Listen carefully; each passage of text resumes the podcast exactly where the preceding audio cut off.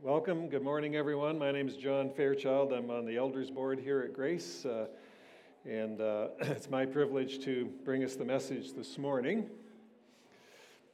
A little uh, announcement to bring you up to speed on something um, uh, in the church. Uh, the leadership board has uh, agreed to hire me on for 10 hours a week to do some shepherding and care work and to lead prayer ministry in the church and I'm very happy to do that. And uh, that's sort of what's on my heart these days. I am retired, but just going to devote a few hours to, uh, to uh, that type of ministry. Also, I, I really love to connect with newcomers and people who are newer to grace. Often you have questions about the church, about its history, its background, its beliefs and positions and ministries and leadership and things like that. I can help answer those questions. Uh, and uh, we could meet for coffee uh, or uh, chat in the hallway, or I could come to your house and give you a, a you know more information, whatever whatever you like. Uh, and uh, so let's uh, let's make a date sometime with the newcomers and just help to integrate you into the church and who we are, what we stand for, etc. And and prayer is on my heart. I lead Monday night prayer times online, and also, we're going to be starting up soon a prayer team on Sunday mornings uh, where we'll have uh, a couple of people available after each service uh, to, uh, to offer an opportunity for anyone here who would like to pray about something big or small in your life. Just come forward and sit down and pray together, and then you can be on your way. But uh, we'll, we'll be organizing that and providing that for you as well. So, so uh, that's just bringing you up to date on, on that. work that I will do in uh, shepherding, care, and prayer. Um, this morning we're giving Ken a break. He's been, we're, we're wearing the guy out. Uh, he's, been, he's been preaching, except for one uh, Sunday off, since the end of October. And Ken, we have appreciated immensely the words that you've been bringing to us. and uh, we look forward to going forward together with you as well. So, uh, but uh, I'll uh, give a message this morning, and um, it'll be uh, fun to. I, I, kept telling people all week, I think I've forgotten how to preach. Not sure if I ever really knew, but uh, we'll. Uh, we'll talk this morning. We're starting a new series called Eight Days That Changed the World. Um, from and, and this is the last week of Jesus' ministry in Jerusalem before he went to the cross and rose from the grave. So, day eight is the resurrection Sunday morning. And uh, we, you, if you read carefully in the gospel scriptures, you can, you can pretty well pinpoint what was happening on each day of the week Monday, Tuesday, Wednesday. Of course, uh, Friday was Good Friday, the cross. Saturday, Jesus lay in the tomb. That will be day seven. Day eight will be Easter. Day one is the day that Jesus entered Jerusalem into this final week, often called the triumphal entry, or sometimes called Palm Sunday. So that's what I'm talking about this morning. Uh, and uh, we'll read a passage about that right now. It comes out of John 12. And, uh, and then we'll add on another short passage out of Luke 19. All four gospel writers, Matthew, Mark, Luke, and John, cover this event. Uh, not often do all four Gospels cover every event, but this one they all cover because it's a watershed moment when Jesus, uh, who had been doing ministry all over uh, the northern area, Galilee and uh, uh, the Jordan area, now comes into Jerusalem, and it's a changing watershed moment where uh, something is launched that is literally going to change the world. And, and so we'll look at day one here today. But first of all, let's read those passages. John 12. I'll read from the screen. The next day, the great crowd that had come for the festival heard that Jesus was on his way to Jerusalem. They took palm branches and went out to meet him, shouting, Hosanna! Blessed is he who comes in the name of the Lord. Blessed is the King of Israel. Jesus found a young donkey and sat on it, as it is written Do not be afraid, daughter Zion. See, your king is coming, seated on a donkey's colt. At first, his disciples did not understand all this. Only after Jesus was glorified did they realize that these things had been written about him and that these things had been done to him. Now, the crowd that was with him when he called Lazarus from the tomb and raised him from the dead continued to spread the word. Many people, because they had heard that he had performed this sign, went out to meet him. So the Pharisees said to one another, See, this is getting us nowhere. Look how the whole world has gone after him. And then a passage from Luke 19.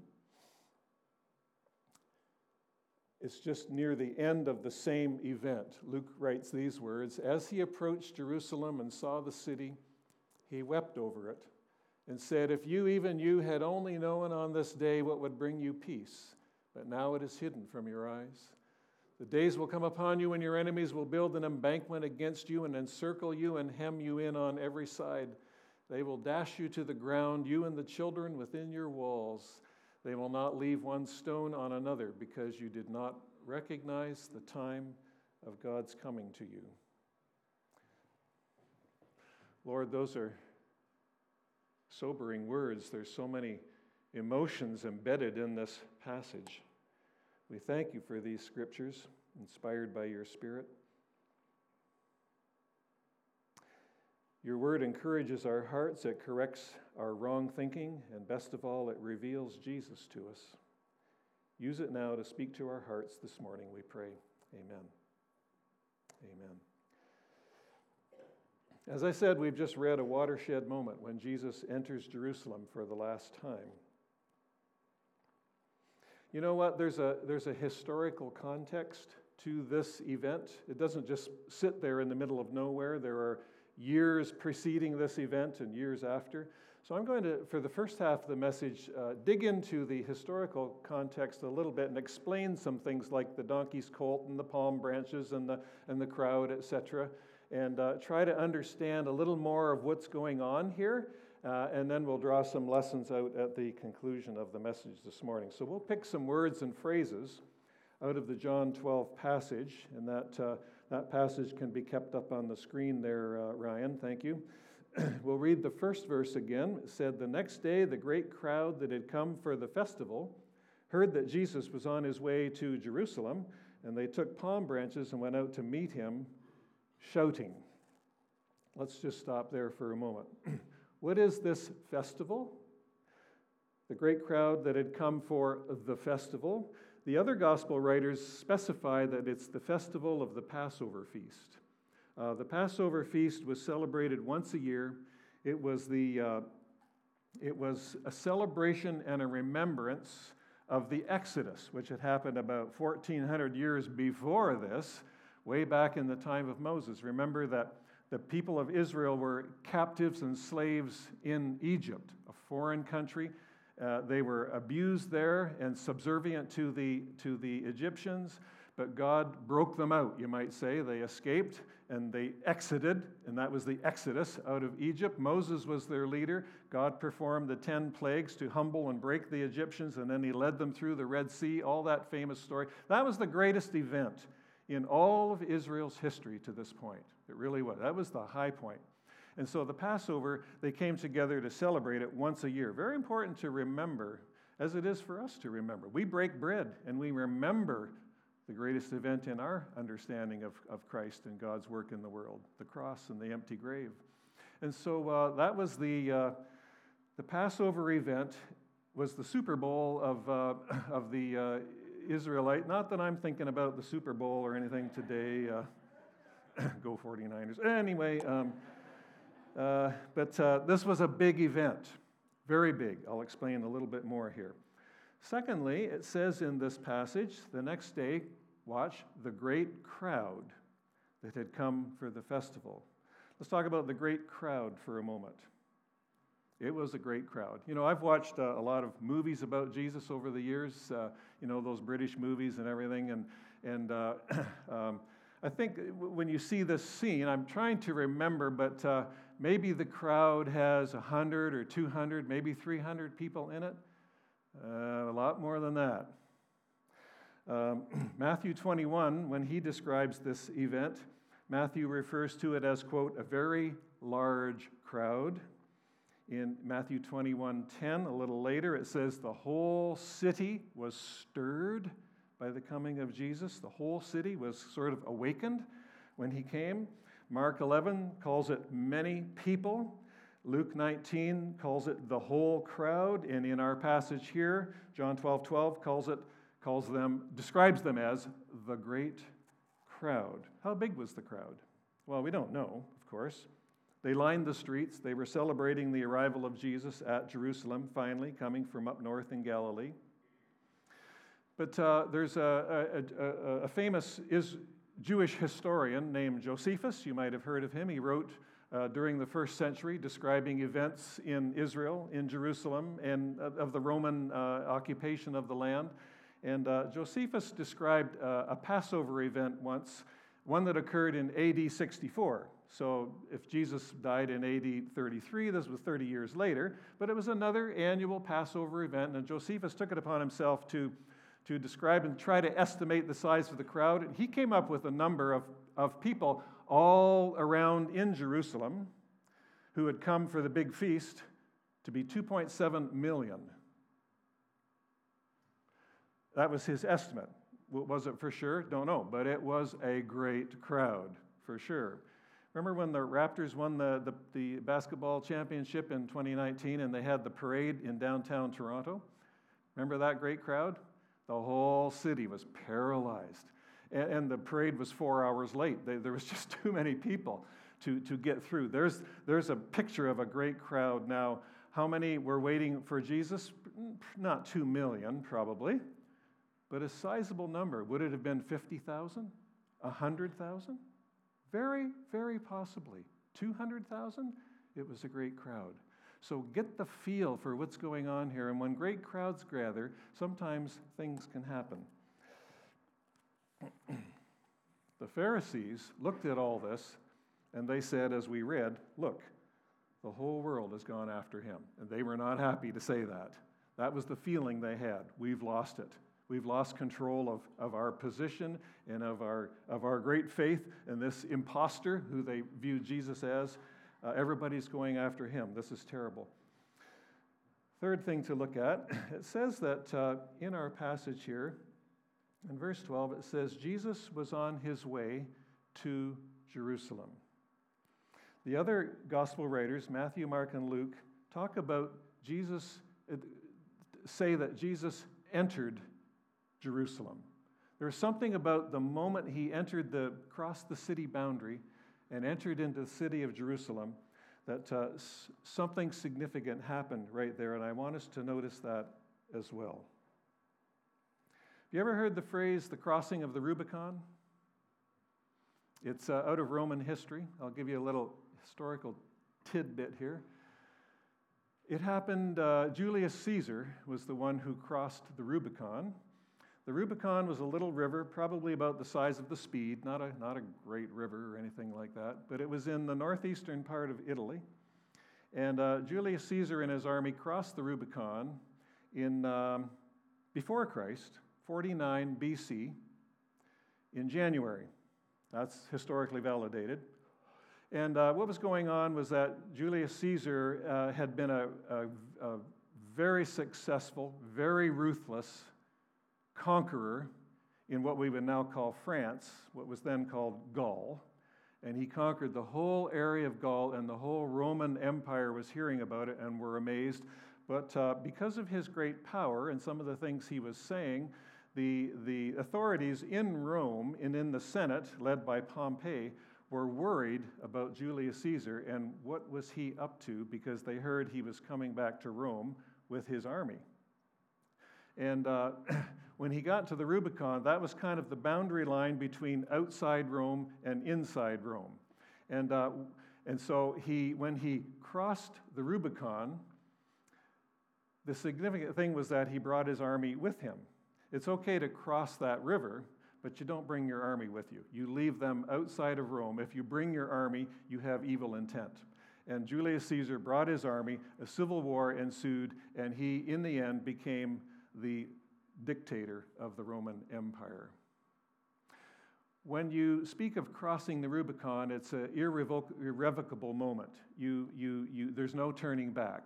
You're all in, away you go. And when he crossed the Rubicon, everybody knew things are going to change here. When Jesus entered Jerusalem, He was crossing the Rubicon. He was coming into Jerusalem. He'd been to Jerusalem many times before. He was there as a lad when he was 12 years old. We remember that story, to the Feast of the Passover. And he probably came every year, in and out, in and out, visiting Jerusalem, coming to the feast. But this time was different because the whole context was different. The whole nation was, was different. And we'll explore that as we go along. Uh, the, the religious authorities, when they, when they heard that Jesus was coming, they were nervous. When he entered the city, it was to them a declaration of war. That fact shapes the next eight days of his life in Jerusalem. Now, let's look at the palm branches, the young donkey, and the Hosanna chant. All right? These, these all have kind of a, a context to them as well. The people, it says, were waving palm branches. John 12 does tell us that. And uh, there's a history behind the palm branches. Are you ready for a little more history here? Um, I, ho- I hope it's helpful.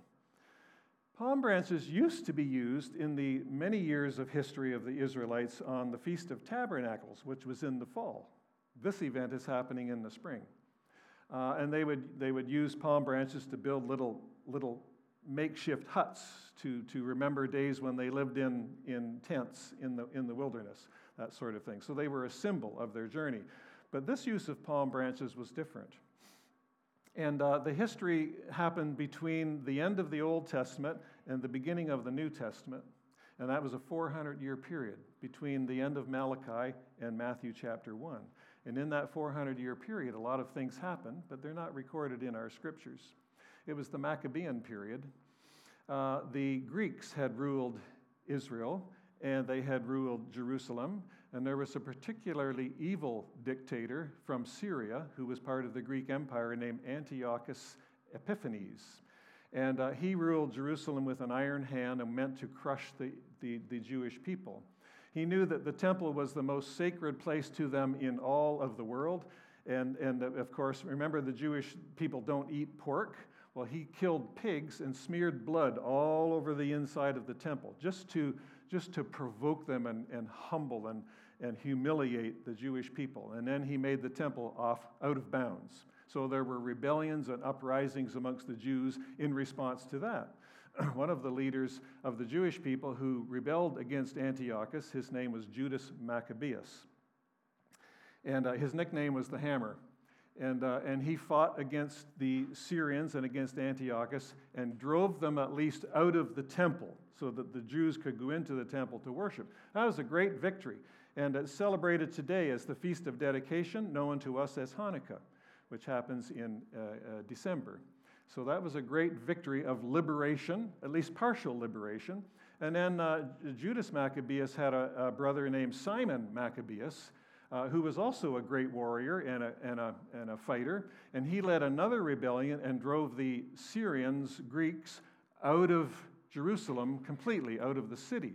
That was another tremendous victory for, for the Jewish people. And on that occasion, for some reason, they celebrated it with the waving of palm branches.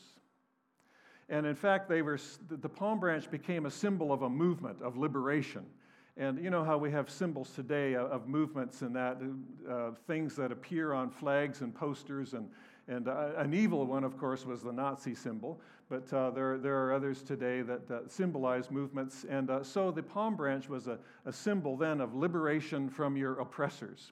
And, uh, and they minted coins with a palm branch imprinted on the face of the coin to remember this great victory and to remember who we are. When the Romans took over, not too long later, they melted down all those coins and put Caesar's image on them just to make a point. We're in charge here. Palm branches in our passage today represented the expectation of the Jewish people of liberation. That's why they were waving them. Because of the history of this moment. We'll just leave that there. Let's talk about the young donkey. now, let's talk about Hosanna for a moment. Well, no, back to the young donkey. Can we have the Zechariah slide up here?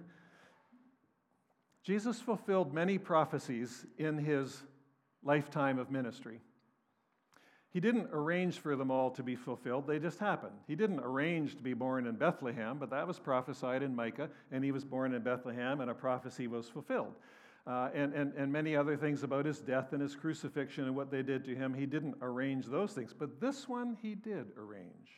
It comes out of Zechariah chapter 9, and uh, it says simply this, and it was thought to be a messianic prophecy Rejoice greatly, daughter Zion.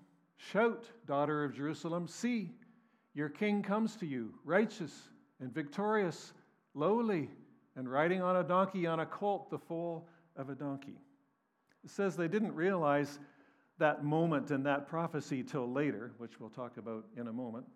I can imagine the Apostle Peter having his devotional time sometime later, say six weeks later or something like that, and he happens to be reading in the book of Zechariah, and he's falling asleep as he reads some of his, you know, and then he comes to this verse and he reads that and he goes, huh? Because he remembers this moment, this entry, the, the colt, humble, your king's coming, and he goes, and he runs out and he gets all the i'm just making this up but, but he runs out and he gets all the other disciples and he says guys read this. Look at this. Another prophecy fulfilled. They realized it later. But uh, that was that was an amazing and jesus intentionally arranged this moment. He arranged for the donkey sent them to get it in one of the other gospels bring the donkey and he rode in. He arranged that whole thing. Why? He's making an announcement. I'm your king that prophecy, that's me. Did they really understand it? I don't think so. Not at the moment. But he was announcing something. You ever heard the phrase, a picture is worth a thousand words? That's a picture.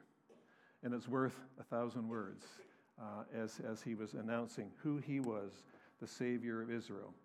A different kind of Savior, though, than they had been looking for. They were shouting, Hosanna. Blessed is he who comes in the name of the Lord. They were welcoming their king. But now remember all this contextual stuff the meaning of the palm branches and the expectation of the people. There was a surging euphoria in the people of Israel that now was our time. We had Moses. We had Moses lead us free from the Egyptians. We had Gideon lead us free from the Midianites, Judges 6. We had David free us from the Philistines. We had Judas and, Simon Maccabeus free us from the Syrians. And it's time for another liberation. And we hear there's a great prophet upon whom is the power of God, Jesus of Nazareth. And we hear he's coming to Jerusalem. And we're all here in Jerusalem, the whole two million of us, or whatever it was. And so they cried out, Save now, save now, which is what Hosanna means. Hosanna, Hosanna, save now. Now, now, now is the time. Let's get her done. We're all here. And that's what was happening in the crowd. Now, I don't fault the crowd. We would have been in the crowd too. And we would have had high estimation of Jesus. Hosanna is a good word. We sang it this morning, and I think we might be singing it again. And, we're, and what, we're, what we're singing is literally Hosanna means save now. It's a, it's, a, it's a reaching out to the Savior because Saviors save. And when we, when we say Hosanna, we're proclaiming Him to be the Savior, and that's a very good thing. As long as we know what we're asking Him to save us from, not from the Romans, not from the left wing, not from the right wing, from our sin our human fallenness, our human brokenness, our human rebellion against God. We need to be saved. And to sing Hosanna is a celebration of the Savior. And let's remember that as we sing it uh, from week to week as a church. So here he comes riding on a donkey's colt, fulfilling Zechariah 9 9. Waving, they're waving palm branches, expecting a deliverer. There's a fever pitch of, uh, of expectation in, uh, in the city of Jerusalem. and Jesus enters the city boundaries. That's where we stop the narrative at this point.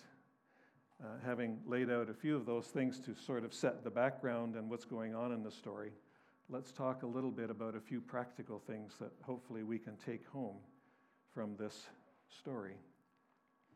Number one, beware chanting crowds and pop up worshipers. we have, as humans, this, this amazing ability to get caught up in, in a rush of excitement, right? And, and the people sure were then. And it was a mixed thing. It wasn't, they were, they were, I think, partially deceived, but they also recognized the greatness of Jesus. They did. And they, they just didn't have the whole picture yet. They didn't know about the cross and the empty grave that we know about. Uh, but they were, they were recognizing him and seeing him as a, as a deliverer, and they were saying, Save now. Now is the time. Uh, but we must beware of, uh, of crowds and movements. And, and it happened then, and it happens even now. It happens, well, you know, online.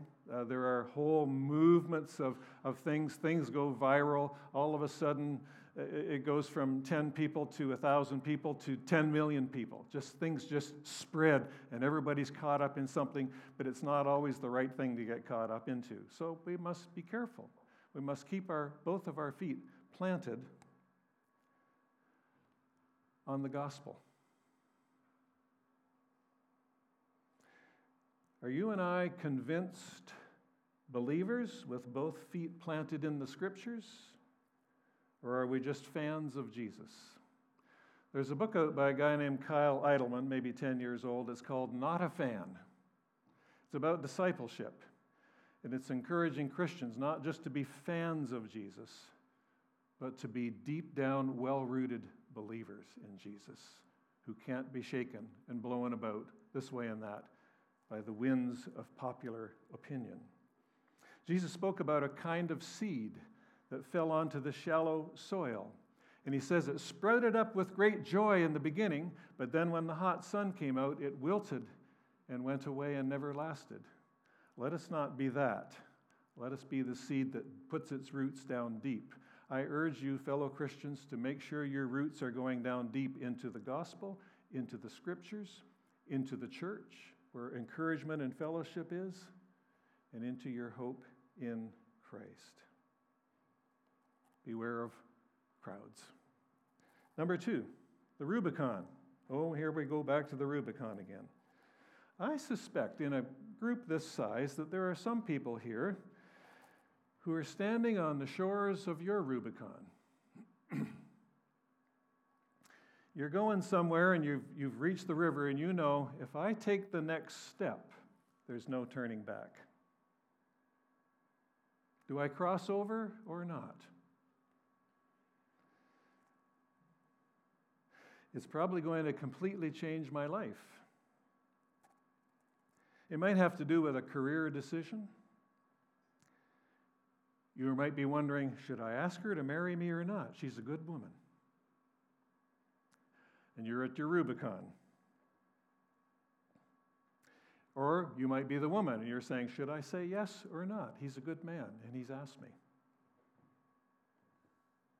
Or it might be, do I take on some area of ministry in the church that someone has said they asked me if I would pray about it? And there's a, a Rubicon to cross there. Or you might see Jesus on the other side of the river, and he's beckoning you to come and believe in him for the rest of your life. And you're wondering, should I cross over or not? Should I become a follower of Jesus or not? And your words might mean I don't know everything about Jesus, but I think I know enough now. It's time to cross over and declare my faith in him. By the way, when you consider crossing a Rubicon in your life, two things quickly. Don't do it unadvisedly. Get some advice. Talk to some people about whatever this big thing is that you're contemplating and get some wise advice into your life. Am I crazy or not? That would be, that's a good biblical thing to do. Secondly, don't do it alone.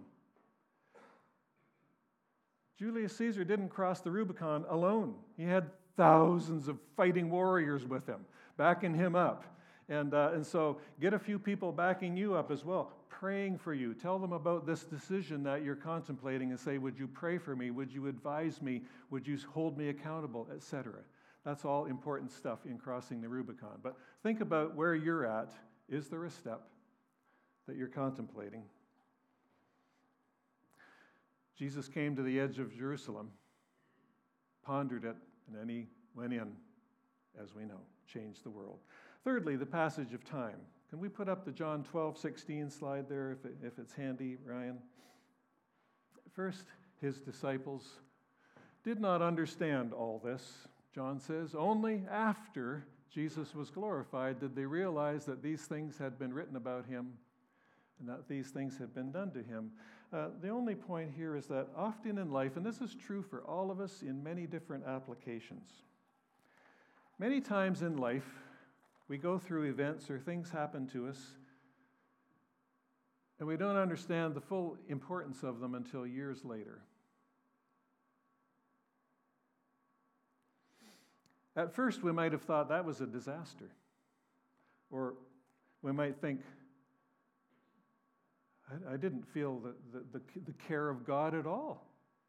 You know, why, why did He let that happen to me? If it was a loss or an injury or a sickness or, you know, something like that. And sometimes at the moment we don't understand what's going on, but that doesn't mean that God's not there.